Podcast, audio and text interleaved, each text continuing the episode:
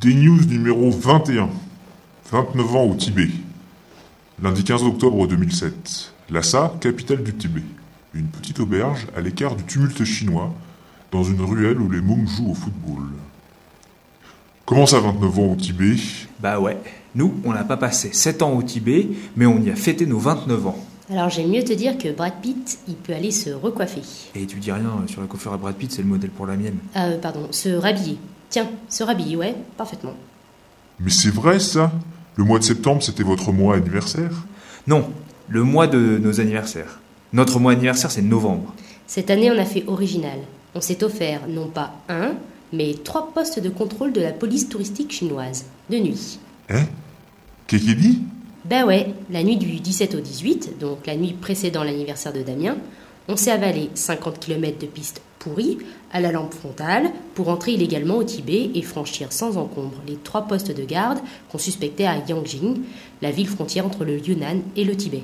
Super souvenir, hein, vraiment, je recommande chaudement. La connerie de l'année. Ok, on s'est fait des sensations, on se l'est joué euh, aventurier hors la loi, mais franchement, 50 bornes dans le noir après la journée déjà bien pleine, pour finir par s'écrouler au petit matin et dormir deux heures au bord de la route tout habillé dans le sac de couchage, être réveillé par les ouvriers qui vont au chantier, ah oui, parce que cette portion de la route 214, c'est 110 bornes de chantier de construction infâme, puis repartir grimper le début d'un gol à 4600 mètres, c'était idyllique. J'adore Débile. L'année prochaine, on fait pareil, mais avec les pneus à plat et en chantant pour la libération du Tibet, hein, juste parce qu'on aime le challenge. C'est quoi cette histoire de poste de contrôle?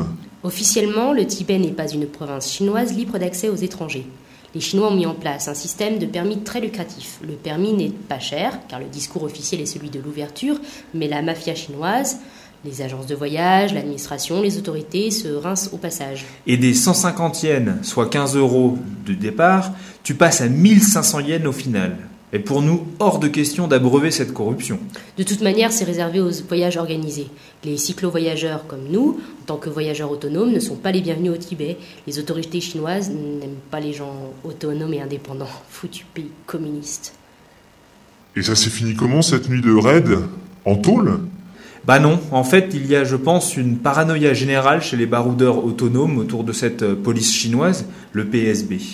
On brasse les mêmes témoignages d'expulsion, de mise à l'amende, de prison depuis 10 ou 20 ans, mais l'époque des flics durs est vraisemblablement terminée. Je crois qu'aujourd'hui, le PSB est de plus en plus laxiste, il faut vraiment le chercher pour se faire attraper. Genre euh, squatter dans les villes chinoises, à l'hôtel, se donner en spectacle. On a voulu assurer le coup et passer euh, de nuit les postes de contrôle connus. Ce qui nous a quand même valu quelques départs avant l'aube par euh, sécurité. Mais dans le même temps, on s'est trouvé en plein jour confronté à l'armée, la flicaille de base, circulation, contrôle des camions, et tout ce beau monde est gaga devant le tandem. Sourire, applaudissements, pouces levés, va comprendre. Et la nuit en question s'est finie dans un bout de champ à flanc de montagne, avec vue plongeante de 800 mètres sur le Mékong. Fantastique. Bon, on a comaté d'épuisement et on a été des phénomènes de foire pour les hordes d'ouvriers chinois qui ont débarqué en toute indiscrétion dans notre bivouac. Et alors, euh, les Chinois? En trois mots, euh, sympathique Généreux. et grossier. Hmm. Ok, en quelques mots de plus quand même. Les Chinois sont super enthousiastes. Ils nous acclamaient, ils applaudissaient le long des routes, ils nous nourrissaient lors de nos pauses et surtout ils nous prenaient en photo, c'est-à-dire les riches touristes qui eux venaient de l'Est. Mais en toute franchise, ce sont quand même des rustres. Des rustres avec le sourire, hein, mais des rustres. Et que je te crache, marche dessus, et que je te bouscule, et que je te tripote le tandem à tout va jusqu'à le foutre par terre. Absolument aucune discrétion, aucun respect pour nos personnes ou notre matériel, comme si on était de la marchandise. Au premier bivouac tibétain, un jeune gars piétinait notre tente pendant qu'un autre rentrait dedans, et les nanas autour de la popote, limite à mettre le doigt dans ma soupe. Euh, Le premier bourrin qui a foutu le tandem par terre lors d'une pause n'a eu d'autre réaction que ok, ok, ok en se marrant comme un couillon. Toujours cette euh, hantise de perdre la face des, des Asiatiques.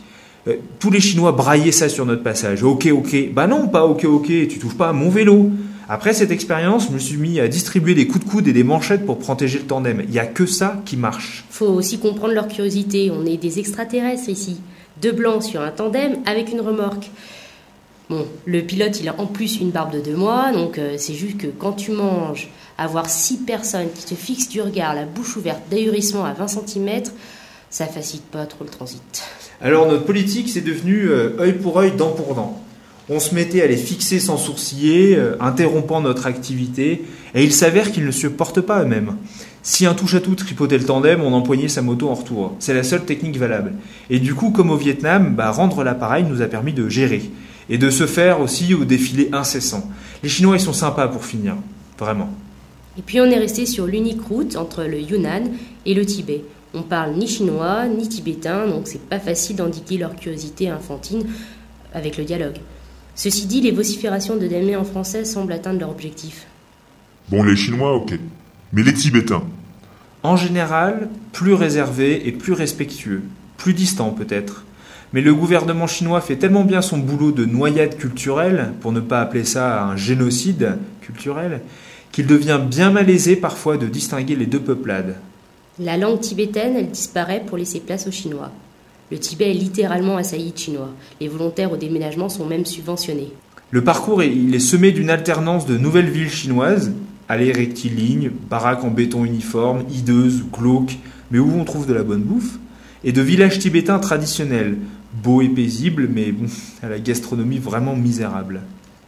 Et entre les deux, ça et là, des campements de nomades avec leurs toiles de tente, leurs meutes de chiens et leurs yaks. Plus de yaks que de Tibétains bientôt. Et pas plus facile de communiquer avec les uns que les autres. On est très très frustré de cette absence d'échange. On regrette vraiment de ne pas avoir appris la langue tibétaine. On essaye avec notre lexique, merci Fab, et beaucoup de gestuels. Avec les enfants, ça passe mieux, ils sont plus souples et plus accessibles.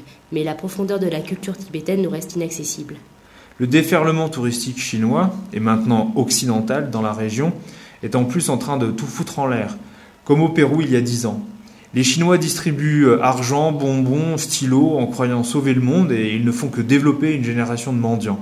Les gosses courent après en criant Tachidelek, Tachidelek, ce qui devrait vouloir dire bonne fortune, le salut tibétain, mais signifie parfois cadeau, argent, uniquement dans les villes touristiques bien sûr. Même les vieilles tibétaines parfois se prostituent au bord des routes, le moulin à prière dans une main et de l'autre elles te font money, money. C'est encore rare, mais ça existe.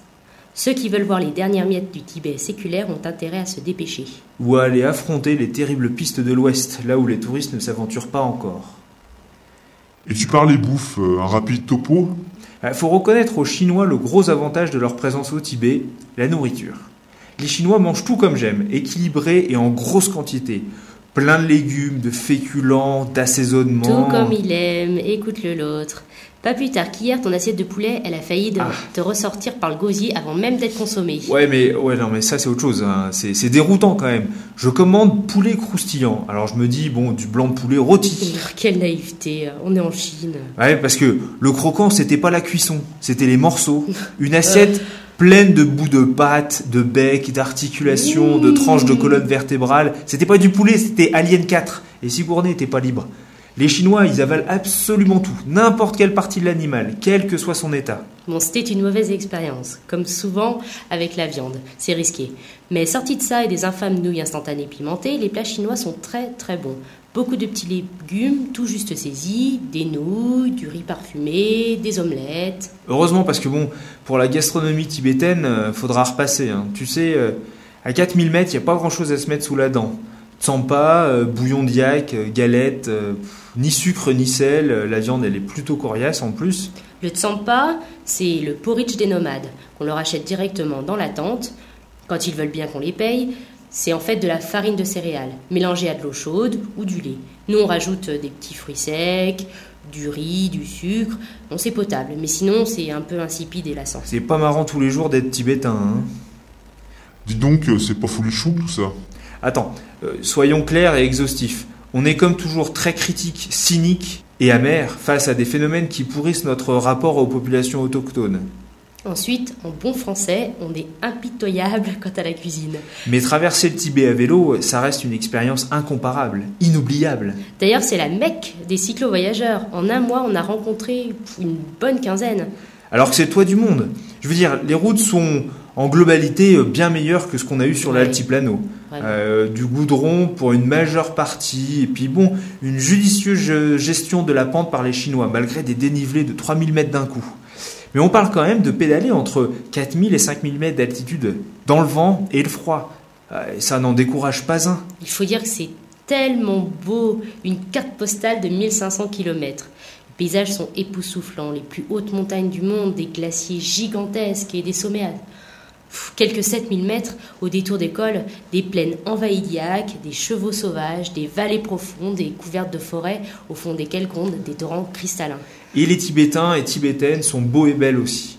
Beaucoup gardent un, un charisme, une prestance, une aura. Ils sont authentiques, simples. Leur peau tannée par le soleil et le vent, les mains abîmées par le labeur, les joues rosies par le froid, les sourires toujours, ça vaut bien la sueur et le souffle court. Et le mal de cul, Ouais. hein. Vive l'homéoplasmine, merci maman. Enfin, il y a pire que les cyclos. Hein. Comment ça? La route pour Lhasa, elle est parcourue par les pèlerins, souvent des moines, mais parfois même des familles entières qui marchent des mois durant à raison de 10 à 15 bornes par jour en se, en se prosternant face contre terre tous les 10 pas en signe de dévotion. Leur front porte la marque du contact avec le sol. Leurs chaussures sont matelassées pour survivre au frottement avec le tarmac ou la piste. Leurs mains sont gantées et de surcroît ornées de cales en bois pour pouvoir se coucher au sol. Ça met nos performances entre guillemets de cyclistes dans une toute autre perspective. Ce monde de dévotion met un pas devant l'autre vers Lhasa. Ça nous a touchés, même si on a du mal à s'identifier à leur action et à comprendre ce que représente véritablement pour eux ce pèlerinage qui pour nous a des airs de calvaire. Comme notre pérégrination en tandem doit prendre des allures de torture pour les touristes, par exemple. En tout cas, nous, le mal de cul nous fait pas atteindre une spiritualité supérieure. hein. Je Non. te dis que ça. Mais on s'en porte pas plus mal. Et faute euh, d'illumination, bah, on reste fidèle à nos valeurs, comme le respect de la nature. On transporte notre poubelle sur la remorque, des jours et des jours, quand les routes tibétaines sont jonchées de détritus abandonnés au vent par les riches touristes comme par les pauvres tibétains. Il y a un accord tacite entre les pèlerins et les touristes chinois qui veut que, contre une bouteille d'eau ou un peu de nourriture, on a une photo. Les Chinois mitraillent et distribuent à boire et à manger en retour. Et les pèlerins, tout à l'élévation de leur âme, souillent leur propre pays. Tu vas me dire, je sais bien, je comprends malgré mes grands discours, la priorité des plus pauvres, c'est certainement pas l'écologie. C'est un problème de riches, ça, l'écologie. C'est l'apothéose Ouais. de toute une vie pour eux d'aller à Lhasa. Et aujourd'hui, on les retrouve devant le Potala, ces pèlerins. Ceux qui viennent d'arriver euphoriques et transcendés après leur mois de marche à travers le pays, euh, le sourire aux lèvres et le moulin à prière dans les mains, ils arpentent le parvis du Potala en psalmodiant. Alors, Lhasa Bah ça mon gars, c'est pour la prochaine des news. On vient d'arriver, on a 2000 bornes dans les pattes, pas vu une douche pendant deux mois et on n'a pas levé le nez du PC encore. On va partir explorer Lhasa et on t'en reparlera plus tard. Vendu? Vendu. Des chiffres. 1 yen, 0,1 euro. 5 yens, la bouteille de coca de 1 litre 25. 100 yens, l'entrée au Potala. Dans la poche des Chinois, bien sûr. 1517 km, égale 32 jours de route. Le trajet depuis Shangri-La, limite culturelle du Tibet, jusqu'à Lhasa. 10, le nombre de cols au-dessus de 4000 mètres. 4300 mètres, 4600 mètres, 5000 mètres, 5150 mètres, les altitudes des cols en question. 6. Le nombre de rayons pétés sur notre roue arrière de Nouvelle-Zélande, jusqu'à un arrêt de 1 jour et demi pour faire passer la jante et tous les rayons avant à l'arrière, et vice-versa. Casse-tête garanti, on vous promet. 6834 au moins, le nombre de photos moches prises par des touristes chinois de nous, dans les pires situations, depuis l'intérieur du 4x4, fenêtre fermée, à travers la vitrine d'une épicerie ou derrière un camion. Planète D sera à l'automne la star d'un nombre incalculable d'albums de photos de vacances chinoises. 270 yens, le prix désopilant de ridicule demandé par un commerce pour une pile de montres qui coûte une trentaine de yens quelques rues plus loin. Beaucoup de Chinois tentent sans scrupule de gonfler les prix pour les Occidentaux. 5 yens, un énorme bol de soupe de nouilles avec œufs et tomates dans le Yunnan le long d'une route pas touristique. 15 à 30 yens, le même bol dans un village touristique du Tibet. 5000 yens, le trip en 4x4 de 5 jours au Tibet. 60 yens, la chambre double en auberge à Lhasa. Un an et demi qu'on est parti, 10 477 km au compteur. Morceau choisi. Punaise, c'est pas une route en construction, ça, c'est une route en destruction. Damien, lassé de piloter le tandem dans le chaos des chantiers routiers chinois. La langue chinoise a plus de 1000 ans. Il y a longtemps, les Japonais ont copié sur nous le système idéographique. Puis, les Chinois ont décidé que c'était vraiment trop compliqué et ils l'ont simplifié. Mais les Japonais, ils ont gardé le vieux système. Kevin, gérant d'auberge. Ah là là, ça m'inspire tellement ce que vous faites les 2D, ça me motive trop. Je vais de ce pas travailler mes vidéos, moi. Ken, cyclotouriste et vidéaste américain. Les travaux publics en Chine, c'est un tractopelle pour 500 ouvriers armés de pioches. Damien, cynique face à la DDE chinoise. On a commencé par rouler 7 mois en Sibérie, Quoi? En hiver. Hein? Au début, on n'avait pas de tente. Il faisait moins 47 la nuit. Alors au bout d'un moment, on a pris l'habitude de faire un feu, c'était mieux. Attends, pince-moi, je rêve. Mais un jour, le nez de Martine a gelé. C'est pour, c'est pour ça qu'il est tout rouge maintenant. C'est intéressant. Ah oui, d'accord, ouais. Birgit et Martine, le couple cyclo-voyageur de l'extrême, nos amis d'Autriche avec qui on a roulé 5 jours avant d'arriver à Lhasa. Intéressant. Vous venez d'où France. Waouh, c'est trop cool Vous êtes parti d'où France. Waouh, c'est trop cool Ça fait combien de temps Euh, un an et demi. Waouh, c'est trop cool Une touriste chinoise très enthousiaste et euh, trop cool. Nous, ça fait que deux mois qu'on roule. On n'est pas des vieux outdoor comme vous. Stéphane, cyclo-français, pourtant bien parti dans la catégorie vieux outdoor, ou plutôt vieux off-road, avec Charlotte, sa copine, et leur traversée de la Mongolie, suivie de la redescente de col à 5000 mètres sans piste au Tibet. La Chine, c'est vraiment le royaume de la contrefaçon. Ah, m'en parle pas. Je connais un voyageur, il avait visité une cascade mais oublié son appareil photo. Le lendemain, il retourne sur place très tôt pour faire quelques clichés. Et là, les gardes, tout gênés, finissent par lui expliquer qu'ils peuvent pas le laisser rentrer. Ils avaient coupé l'arrivée d'eau. Mandy, globe-trotteuse. Les flics nous ont attrapés hier. Ils voulaient nous faire payer une amende de 35 euros chacun. On a dit qu'on refusait de payer. On exigeait d'aller en prison à la place. Au bout d'un jour, ils en ont eu marre. Ils nous ont laissé partir pour 10 euros en disant que c'était la plus faible amende de leur carrière. Birgit, le retour.